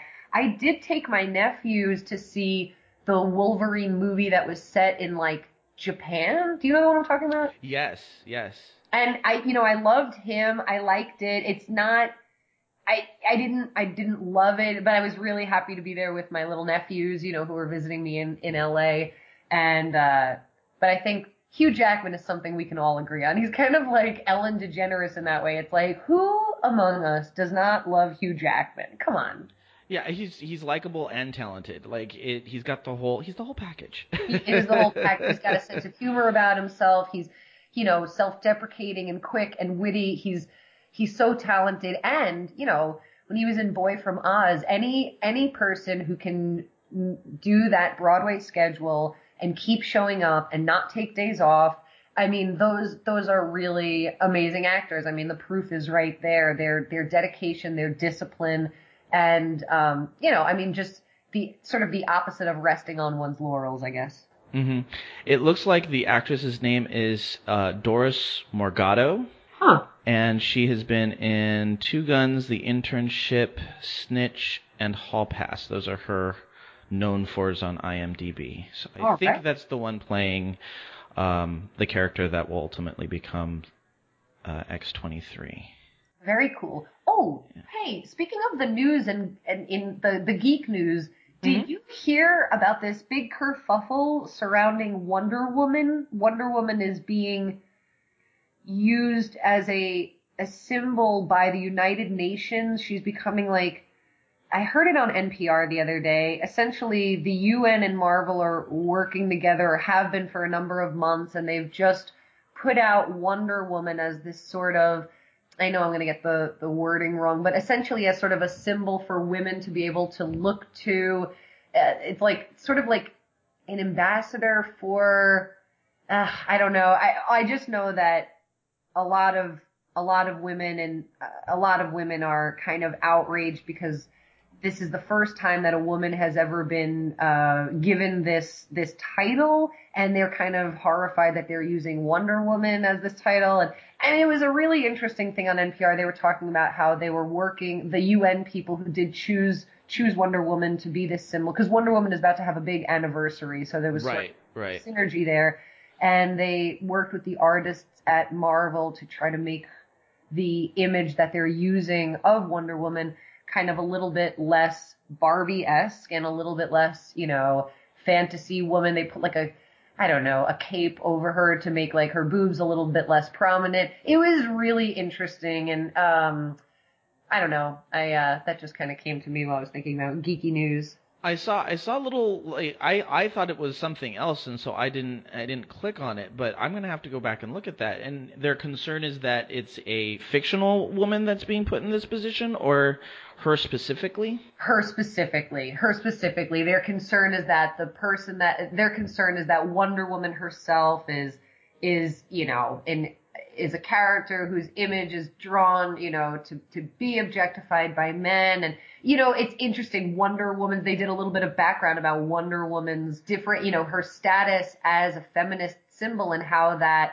you know, for a while she was sort of a feminist symbol and then she was, and then it kind of flipped and a lot of people were like, but, but really she's not because look at the way that they've drawn her and, she's not, you know, we're all meant to look at her body and she's got the tiny little waist and, you know, all of the obvious stuff about she's sort of this fantasy pinup looking woman and, mm-hmm. you know, a lot of feminist groups are just kind of like, are you serious? You know, this is the first time you're ever going to assign a woman to this, this role. It's not a post. I guess it's just like a role. And they're like, really? Wonder Woman? You know, of all the people that it could be, they think it's a kind of an insult to to women. So that's interesting because I mean, well, it's interesting on a couple levels. Mostly because uh, I, kind of feel sorry for the character of Wonder Woman because she's she she has to play so many roles for so many people. I, I think you know there there was a story about how at one point in her uh, history uh, a writer took away her powers and made her just kind of this this kick-ass detective, oh. and people were outraged because they're like you know we don't have any women superheroes and now you've taken one that we we love and you've taken her powers away and you know what gives and in his mind he was trying to show that she didn't need her powers to be amazing and it completely got flipped the other direction and you know he felt bad because he he that was not his intention um and i think i think there are so few prominent women superheroes that she has to kind of be everything for everybody and yet can't be. You know what I mean? I know. I think you just hit the nail right on the head. It's like the fact that she's the only one, or was, I mean, not anymore. Obviously, there are now other female superheroes now. I mean, mm-hmm. and even novices in, in, you know, sort of fantasy that like I am, even I know about, you know, um, all of the ones in X-Men and everything like that. But yeah, you're right. It's like, she everyone kind of wants to own her and own what her what that symbol is and it just goes to show i mean it's like another argument for the need for a plurality of people to you know to have numerous women superheroes so that one does not have to do the job of all of them and be everything to everyone, which she could never be anyway. Absolutely. And you know, even in this this uh, news story that I was just mentioning, you could tell that the the people who who chose her as this symbol they're in they were well intentioned they weren't in any way to them it was kind of a cool it was a feminist statement they thought that it was a great thing to do um, you know, to give Wonder Woman that sort of position and connect her to the UN in this way and celebrate her. But because of the very, you know, because of her history, it's like the symbology of Wonder Woman is you can't divorce that from the character. You know what I mean? Like from the, ever since she, you know, was a, was created a character and how she has meant different things to different generations of women. And so, yeah, you're right. It's like she, you got to feel bad for, for her. She can never just be her. Um, she's kind of wrapped up in this she's she's a symbol as well. I mean, not unlike Hillary, to tell you the truth. It's like I was just gonna say it. She she you know in that way she really is a lot of women who have to deal with that exactly. that they can't be everything to everybody but are expected to be. Yeah. Yeah, and then just a, a, a real quick, just because I thought it was funny and and the politics right now is such a big thing is somebody did an anti-Trump ad which paints him as a terrible Overwatch player. Which Overwatch is a very big first-person shooter game that came out from Blizzard uh, last year, and uh, it, it it's just kind of a for for geeks it is a easy way to relate to to the person because you know everybody's played with or against that that player who can't who can't play well with others. So I thought it was a very fitting analogy. That is funny. I did see that headline on one of the probably on Politico or one of the sites that I was refreshing like a maniac all week long. Yeah. But uh so I did see that headline. That's funny. Yeah, so just just a little political haha to uh, to finish up our news segment. Right. Well, we're going to transition into what we were here to talk about, though we we we apparently have a lot of stuff that we could talk about, you and I. But um, I want to talk a little bit more about Alistair 1918, which is your feature film, and I believe your first feature film, correct? Yes, it's my first film that I've ever made, uh, feature or short. I'm so lucky that the first film I got an opportunity to, to direct is a feature. Yeah. All right. Well, uh, go ahead and, and introduce the premise to my listeners. I, I was lucky enough to be able to watch it last night with my husband, uh, and we thoroughly enjoyed it. Give away what you're willing to give away in this. Absolutely. So, Alistair 1918 is a story about a a woman who's getting her master's in public health and she's doing a project on homeless people. And right in the beginning of the film, uh, within the first five minutes of the film, she's in Griffith Park, uh, hoping to interview homeless people, and she meets this man who is wearing a World War One soldier's uniform, and he's filthy dirty. And she she asks if she can interview him, and he agrees. And uh, during that interview, he reveals that he says he doesn't know how he got here. He claims that he was fighting in a war, World War One, and he got blown through a hole and landed on top of a of like a metal container in an alleyway off of Melrose Avenue. And you know, my character Poppy, who's who's the student, she doesn't believe that. She doesn't believe that he's from 1918 because it's very implausible. It's hard to believe, but she's intrigued by him and she kind of can't let it go. She becomes a little, well, she becomes sort of obsessed with him and uh, inserts herself into his life and tries to get him set up with a job and a place to live here in LA. But the conflict is though he's grateful for her help, he wants to go home. He doesn't mm-hmm. want an apartment here in LA. He doesn't want a job here. He wants help getting back to 1918. So the movie, the central theme of the movie is sort of how far are you willing to go for somebody if you believe in them, even if you can, even if you don't believe their story, you know, sort of the clash between faith and skepticism, um, being willing to to help somebody in their in their quest, even if the quest doesn't make sense to you, mm-hmm. and um, basically belief and disbelief, and faith and cynicism, and each character in the film sort of falls on one side or the other of that of that uh, conflict. Yeah, the the thing that struck me right off the bat is how many different issues you're tackling here because it does also I feel say a lot about the way we treat homeless people and homeless veterans in this country. So, you know, that was the first thing that kind of drew me in. And as you're talking about that kind of skepticism versus belief, it, there's, there's just, there's so many different layers to me in your film that it's, it's, what you, we, we spoke earlier about being able to go to a, a play and then speak about it intellectually afterwards. And I, I feel like you have a lot of nuggets there that you can just kind of really get into. Oh, thank you, Joe. That's that's really nice of you to say. Yeah, you're you're not the first person who has commented on the idea about how it makes them think about how we treat homeless people, and that is really exciting to me. Um, it certainly made me. I mean, while we were filming it, it absolutely sort of changed and informed the way that I would that I would look at the homeless people who you know you see just living in LA day to day, driving you know to work you you do see um, you know you see people sleeping in tents under overpasses. You see people sitting on on you know bus stop benches talking to themselves or twitching, and it's I I would like to think that I never, that they were never invisible to me, but I can certainly say that they became more and more and more visible to me while we were shooting the movie and, and after the movie. And now I, I just spend more time thinking about how they might have gotten there and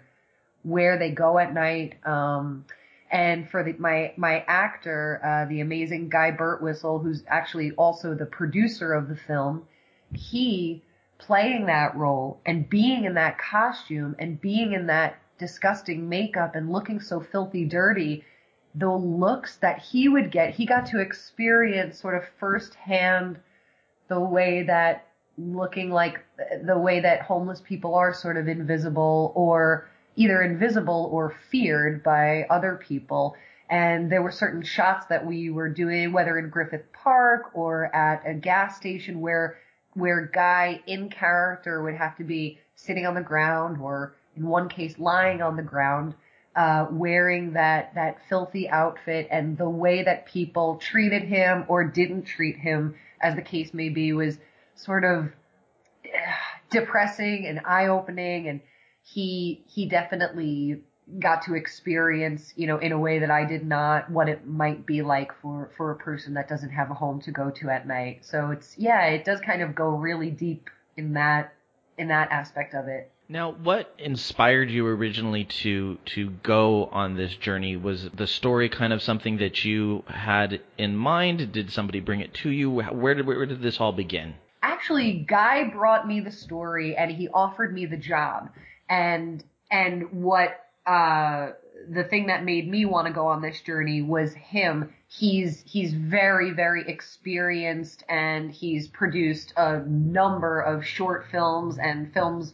uh, throughout his career. He's Guy is one of these people who his follow through is like on another level. You always know that whatever he says he's going to do, he's going to do it and do it to the to the ultimate degree. I knew that the film would be um, well produced. I knew that it would be finished. I knew that I wasn't going to get myself involved in a project that would not come to fruition.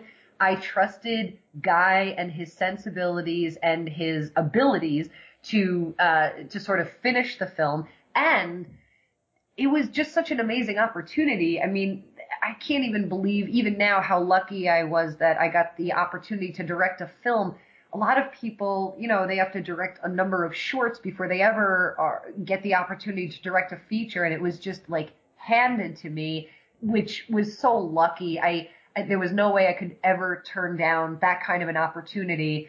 And I also knew that if there was one film that would be a, a, a great sort of place for me to learn how to become a filmmaker, this would be the one, meaning that because the cast was so small and I knew, already knew a few of the cast members, and we had such a tight knit, close, close knit group.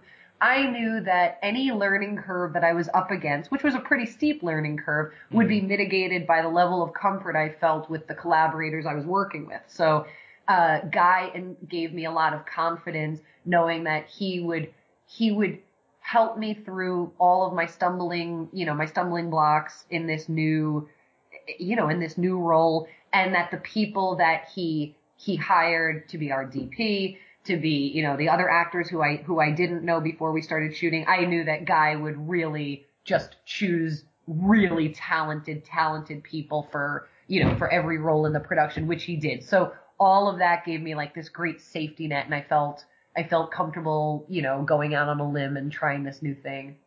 It's interesting that you said you went in with you know knowing a lot of these actors and already having kind of that familiarity because it really does come through. You you never for once don't believe that these people are friends and care about each other and are are concerned about each other's well being. It's not it doesn't feel forced at all. It feels very very natural. Oh, thank you, Joe. That's a great compliment. I, I really appreciate that. Yeah, I mean that that is just the the actors are so talented. The guy, um, Tom Cano, the actor who plays Brandon, the sort of skeptic, um, mm-hmm. skeptical character in the film, he and I did not know before uh, we started this film. Guy knew Tom, and he pitched him as a great contender for the role of Brandon. So then we all met one night at Guy's house, and Tom and I just we we became fast friends and we even did this really cool improv that night that guy actually recorded and I think he might release it someday on some kind of uh, DVD extras or some kind of like behind the scenes thing on on the Alistair 1918 website. And it was it really was one of those immediate things where we just got each other and we were uh, very comfortable playing and doing this improv that where we kind of talked a little bit about we talked in character and from that improv began to build a sort of a loose history of when we met and then we filled in all of those blanks. But the actors, every actor in this film was so prepared. They're just mm-hmm. such professionals. They did all of this backstory work. Um, like I can't, you know, what, what Tom and what Amy Mata brought to the film in terms of how well rounded their characters were and all of the backstory work they'd done uh, they were just they were always ready to go. You know, they would show up for the scene knowing everything, knowing what was at stake, and and like any actor, you know, it's always good to give your character high stakes, and they do that naturally because they're really good actors. It's like, okay, if I can't achieve this objective, then what is going to happen to me? And they keep the stakes nice and high, which, um, you know, even in a play that in a movie a play even in a mm-hmm. film that's really realistic it's important to have high stakes. I mean that creates the suspense. So yeah it was we really did become i mean it's such a cliche but we really did become like a family. And uh it was a very special it's like a really special project to be involved in. They're they'll be my lifelong friends now. That's awesome yeah, my my husband mentioned that uh, it also was a great advertisement for the public library system. yes, awesome. Yeah, we we thought that it was it was just it was interesting to see. I think there were so many perspectives in in this film that we're not used to in our daily lives having to deal with. That it reminds us, you know, kind of how privileged we are and how um, it, it's not as easy for people out there as sometimes we we think you know, we tend to forget that. So I think it was pretty cool that the light was shown on on just kind of lots of different types of people from a lot of different backgrounds. Absolutely. Yeah, I think everyone finds their, you know, makes their way in the world and finds what that thing is that they're going to create meaning, you know, in their lives. What what will it be? And for some people it's family and for some people it's community or being of service. For some people it's some people are workaholics and that's the thing that that gives their life purpose and gives their life meaning. The character that I play in this movie, she's, you know, honestly, I think a little bit lost. I think she's, mm-hmm. she's looking for something to give, you know, create some meaning in her life. And she, she just sort of gloms onto this person and he becomes kind of her project for a while. But I do think that by the end, she is transformed. And I think that her experience of knowing Alistair is going to change the way that she moves through life. It's sort of like Alistair, well, Alistair has this really clear, clear goal to get mm-hmm. home to his wife. And he is singular in that goal. That is his focus and every single thing he's doing is in an effort to achieve that goal. My character doesn't, doesn't have that thing in her life, so she makes helping him her her goal. But well, I don't want to give anything away. I just do think that she's transformed by that experience. Yeah, absolutely. He provides you know a look into what she doesn't have and the character is already so charismatic that you completely understand why Poppy is just like fascinated by him and his story, you know, whether she believes it especially at the beginning or not. And uh, you could definitely see that juxtaposition between the two characters. Absolutely. And yeah, he is so endearing. I mean, he's so smart. And from the minute she, she meets him and starts interviewing him, I think she just can't look away. She's, mm-hmm. even though she doesn't believe that he's from 1918, it's like, who is this man? You know, this smart, smart, well-spoken man with this British accent who, you know, is here in and like he's, she can't contextualize him. She's, you know, he's like, she's really, I think, fascinated by figuring out who this guy is. To you know, the, she ends up sort of snooping into some of his private private uh, notes and poems to kind of try to get a clue as to who he is. But um, yeah, I mean, he he. That's one of the really smart things about the script is that guy created a character who is he's really uh, winning and smart and capable and he he is who he is. I mean, he doesn't lie. He doesn't ever manipulate. He's very straightforward. He's sort of what you see is what you get. Um, except that you know who he says he is is like impossible to believe. You know, Right, I'm right. from World War One, and I got blown into you know into the you know 2014, which is when we you know shot most of the movie. Now, what was for you the the biggest challenge overall in, in this process? I think the biggest challenge was um, wearing both the director hat and the actor hat. Um, as as I've said, I never directed a film, so that was more than enough of a challenge to to you know be tackling. But then acting as well. Um, it be it, the scenes where I was directing myself, uh, shooting scenes with other people. It was hard because I I kept trying really hard to to just be in the moment as the actress and not be sort of watching it with the you know with the sort of distanced critical eye you know that you need when you're directing something but Mm-hmm. and I would try to turn it off but it wasn't it took a lot of it wouldn't always go all the way off. So I think that there were certain times where I was in a scene where I was also watching the scene as you know not just being in it. I was watching it too to make sure that the story was being told and so on and so forth. Like my some of my favorite days uh shooting were during scenes that I was not in because then just I could just focus on directing, which is even though film directing is something that was brand new to me, directing is is a you know something I feel very comfortable doing. So it was great to just be able to show up and just focus on the other actors and what's the event, is the story being told, what are the beats of this scene, you know, making sure that we got enough coverage. Those were the moments that I could focus completely on one aspect of it. It was it was a little bit challenging to go back and forth into the actor's mind, uh, which you know you kind of need to be more limited. You're only supposed to be thinking about what your character needs and what they're doing to achieve that. So that was one big challenge. And then another one, this is kind of a funny one, but continuity. We shot this film over a really long period of time, you know, relatively speaking. And so, and we used my old apartment, uh, as Poppy's apartment.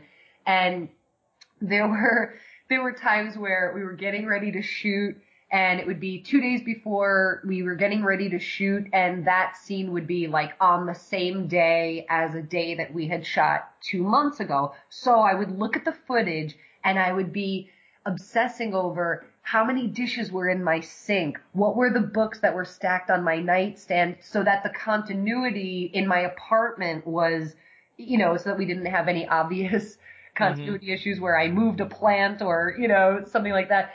And then, you know, your hair grows, stuff like that. So I'd be looking and thinking, okay, my hair looked like this. I've got to get it to look like that, but it's grown a little bit. That was tricky. Continuity is no joke. Yeah, I was gonna say, you know, that's one of the things in the the few student films that I've been part of. It's like I I'm definitely a theater actor because I'm looking at all the all the moving parts that go into a film, and I'm like, I don't know how you guys keep track of all of this. Absolutely. I mean, even the idea of like the sun, right? Like Oh, the yeah. sun. Oh my goodness gracious. We would be we'd be in Pasadena shooting a scene. And I would say, okay, so in this scene, I want Dr. Sophie uh, Jansen, I want her to walk, you know, start here and say this line, and then I want her to be traveling and, you know, keep on uh, talking as she's as she's walking over here. And then my DP would say, yeah, but if she walks that way, then she's gonna, you know, she's gonna be too bright. And I would say, what do you mean? He'd say, well, the sun is like, you know, this, she's gonna have a shadow on her nose if she walks this way. I mean, everything was about shadows and the sun. And well, if she walks too far out of the shadow, then it's gonna blow out the exposure.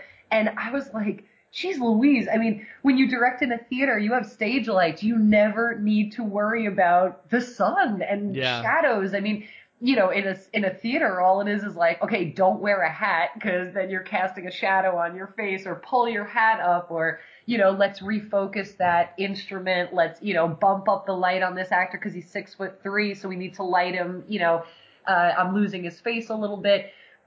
And uh, yeah, the technical, the very technical aspects of filmmaking were uh, I knew that they were going to be new to me, and I knew that I was going to be a real novice. But I was there were times where I would think, "Gosh, Almighty! Like, is this really all just about sun and shadows? Like, enough already." One of the first uh, student films I was in, uh, it was a student at USC from Canada, and he wanted to film at the beach, which any any starting film student will tell you that is not a controlled enough environment Yeah. for you to be able to. But but to to make it worse, being from Canada, he didn't understand how California beaches work, and we don't get sun until noon. Yes. You know, and so you know, my the the other actor and I were sitting in our car, just running our lines, kind of with our windows open, talking to each other through the window. And I said, "So, do you think he knows that we're we're going to have uh, the marine layer until probably 11 or 12?" He goes, "Probably not, but hey, more time to work on our lines."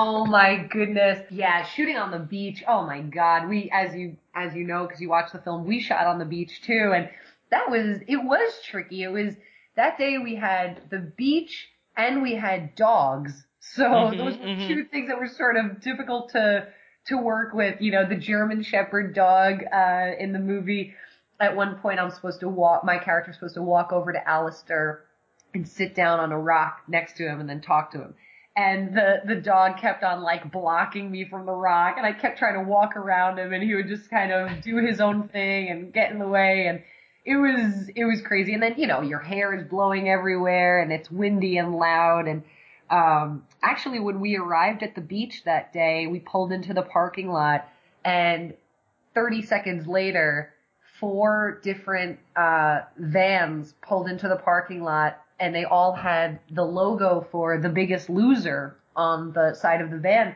And we thought, oh no, we're not, we, you know, they're shooting here today. We're not gonna, there's gonna be all these people in our shot or we're not gonna be able to, you know, shoot here. They're gonna kick us out. In the end, it all worked out, but it was one of those funny LA moments, you know, Right, you show right. up someplace and there's another film crew. it's crazy. So where where are we going to see this next? Where where what shows are you doing? What festivals are you guys going to be in? Well, as you know, we had our uh, world premiere of Alistair 1918 at Comic Con this past summer, and that was a dream come true. The whole experience couldn't have been any more amazing, and it was Mhm. very, very well received. And of any place we could have premiered, I can I can't imagine any place being better than Comic Con. So right now we're just trying to promote the film and get as many people to rent it or you know, or and tell their friends about it as we possibly can. So the film, you can rent it or buy it at alistair1918.com.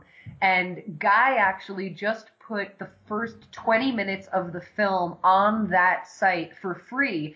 Uh, you know, so that people can go and click on it and watch the first 20 minutes. And if they like it and they're intrigued, then they can make the decision to rent the film. So uh, right now we're just trying very hard to get the word out and promote the film and get as many eyeballs on it as possible. We don't have, as uh, aside from you know fun little sort of friends and family screenings in New York and in LA, we are not, uh, we don't have any festivals lined up right now. Um, it's just about trying to you know spread the gospel and and get people watching it. And then, you know, my other stuff that's coming up, I've got the, the Bronte sisters play called Sisters 3. Again, it's not, it's just inspired by the Bronte sisters. It's definitely set in the present and it's amazing. And that will be performing in mid-December at Versus Theater, but it's an Inkwell Theater production. We just do our shows at Versus, but it's uh, the inkwelltheater.com and tickets will go on sale in late November or very early December and I think we're doing eight performances of that.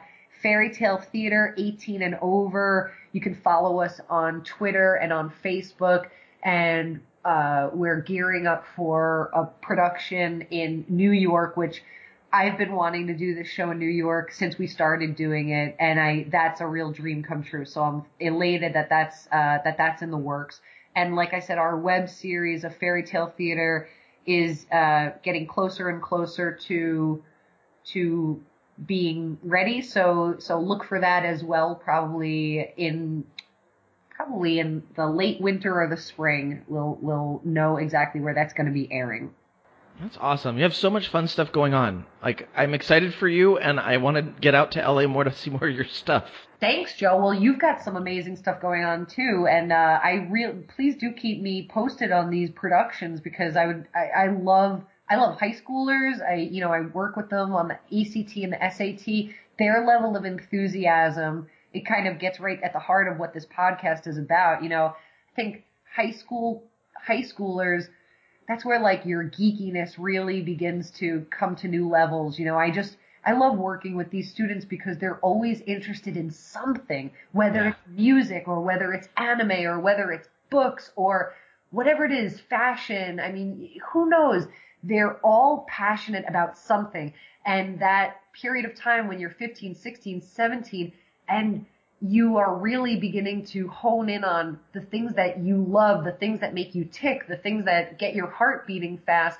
That's, I think it's one of the most exciting moments in a person's life, you know, where you're beginning to really kind of solidify your identity and try on different identities by kind of feeling what, what makes, what are your interests that are unique to you that even your best friend may not necessarily have. And I love that. So, keep on doing the great work educating these students and empowering them and giving them tools to be complete theater artists and you know not just not just limited to uh, you know singing and and acting which are great but giving them all of these other tools as well. Well thank you very much. I appreciate that so much. Uh, do you have any shout outs anybody you'd like to say hello to out there i do i'd love to give a great shout out to to the entire cast and crew of Alistair 1918 in particular, Guy Birtwistle, Amy Mata, Tom Cano, and Devin Shearer, our brilliant, brilliant cinematographer. Um, you know, it, it has been, this has been one of the most fun projects I've ever had the pleasure of working on. And thanks to people like you, Joe, it, the fun gets to keep on, you know, the fun never stops. It's like, I, I love this whole idea that when you make a film, you kind of get to keep on, it's like it's not over. You know, the film is in the can, obviously, but we get to do interviews like this, which I love doing and spreading the word and, um, you know, trying to get other people to see the film. So it's neat. You know, it's a, um, it's different from a play. You know, a play when you have closing night, then it's really over, and mm-hmm. it, there's something ephemeral to working on a play, which is which is both beautiful and heartbreaking, but you kind of get used to it, Absolutely. and then it's on to the next thing. But films are different. They kind of keep going or guy will text me and say, Hey, I've just posted some behind the scenes footage or we're going to do these interviews of the making of. And I'm like, Oh my God, amazing. So we get to kind of get back into it. I get to keep on talking about this movie, keep on thinking about it and keep on sort of creating content around the movie and, you know, about the making of the movie. So, so that's been really cool. So yes, shout outs to, to the Alistair people. And, uh, if I may, I'd love to, give a shout out to Hillary Clinton and just say, you're almost there. Keep fighting the good fight. Right there with you. um, I'd like to give a quick shout out to uh, the guys at the Geek to Geek Network, um, Void, Beige, and Rob. Uh, I because I, I finally caught up on all my podcasts. I have just been enjoying so much of the content that they've been putting out on their various shows, and and in particular, uh, Beige had a uh, a episode of his Geek Fitness podcast that dealt with mental health. And yeah, and anybody who is interested or or has any any connections to mental health, either you you have problems or or somebody you know is struggling, uh, it, it was just a very good episode of kind of affirmation of dealing with people with uh, mental illness or, or who suffer from mental illness. So I, I highly recommend anybody uh, listening go go listen to the Geek Fitness podcast and, and listen to Beige. It's it's a very very powerful and moving episode. So I'm gonna throw that out there for people. Awesome. Hey Joe, are you a Neil Gaiman fan? Are you looking forward to American Gods? I am. I I have not read a lot of his stuff, but anything that I have picked up of his, I've just absolutely loved. So I'm really really looking forward to it. Yeah, I am too. I mean, that's I I also have not read a lot of his stuff, but I was I got to direct a a play for a a one act uh for a, a science fiction play festival called Sci Fest in LA two years ago, and the play was based on a Neil Gaiman short story called The Case of Four and Twenty Blackbirds.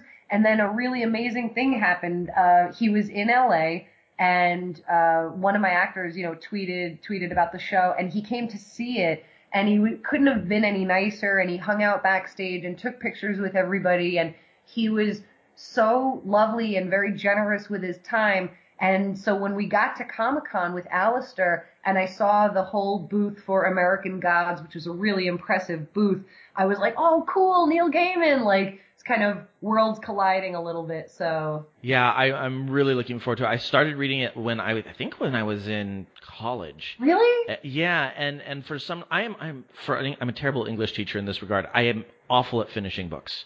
Awful. I just can't do it. I, I get into them and I read them and I get distracted and start reading something else and never go back to it. Or if I do go back to it, I don't remember, so I have to start it over again and uh, and so it's one of those where I was loving it and it was very intriguing, and then I just never finished it. So this is going to be my my way of kind of getting back to that. There you go. That's a good idea. Yeah. Yeah, I'm excited. I see Kristin Chenoweth is in the cast and Pablo Schreiber's in the cast, and uh, I think it's going to be pretty pretty cool when that TV show comes out. And um, I first heard of Neil Gaiman. I used to be a huge, I still am a Tori Amos fan, but when I was a teenager, man, oh man, boy, did I love me some Tori Amos. And she she name checks uh, Neil Gaiman in a couple of her songs, and I was like, who's that? And that's how I first heard of him. Yeah, he's pretty phenomenal. Coming up next week, we're going to be talking to Tee Morris and Pip Ballantine. They're going to return to the podcast and talk about their book, The Curse of the Silver Pharaoh. It's always a fun time to have them on, so we're looking forward to that.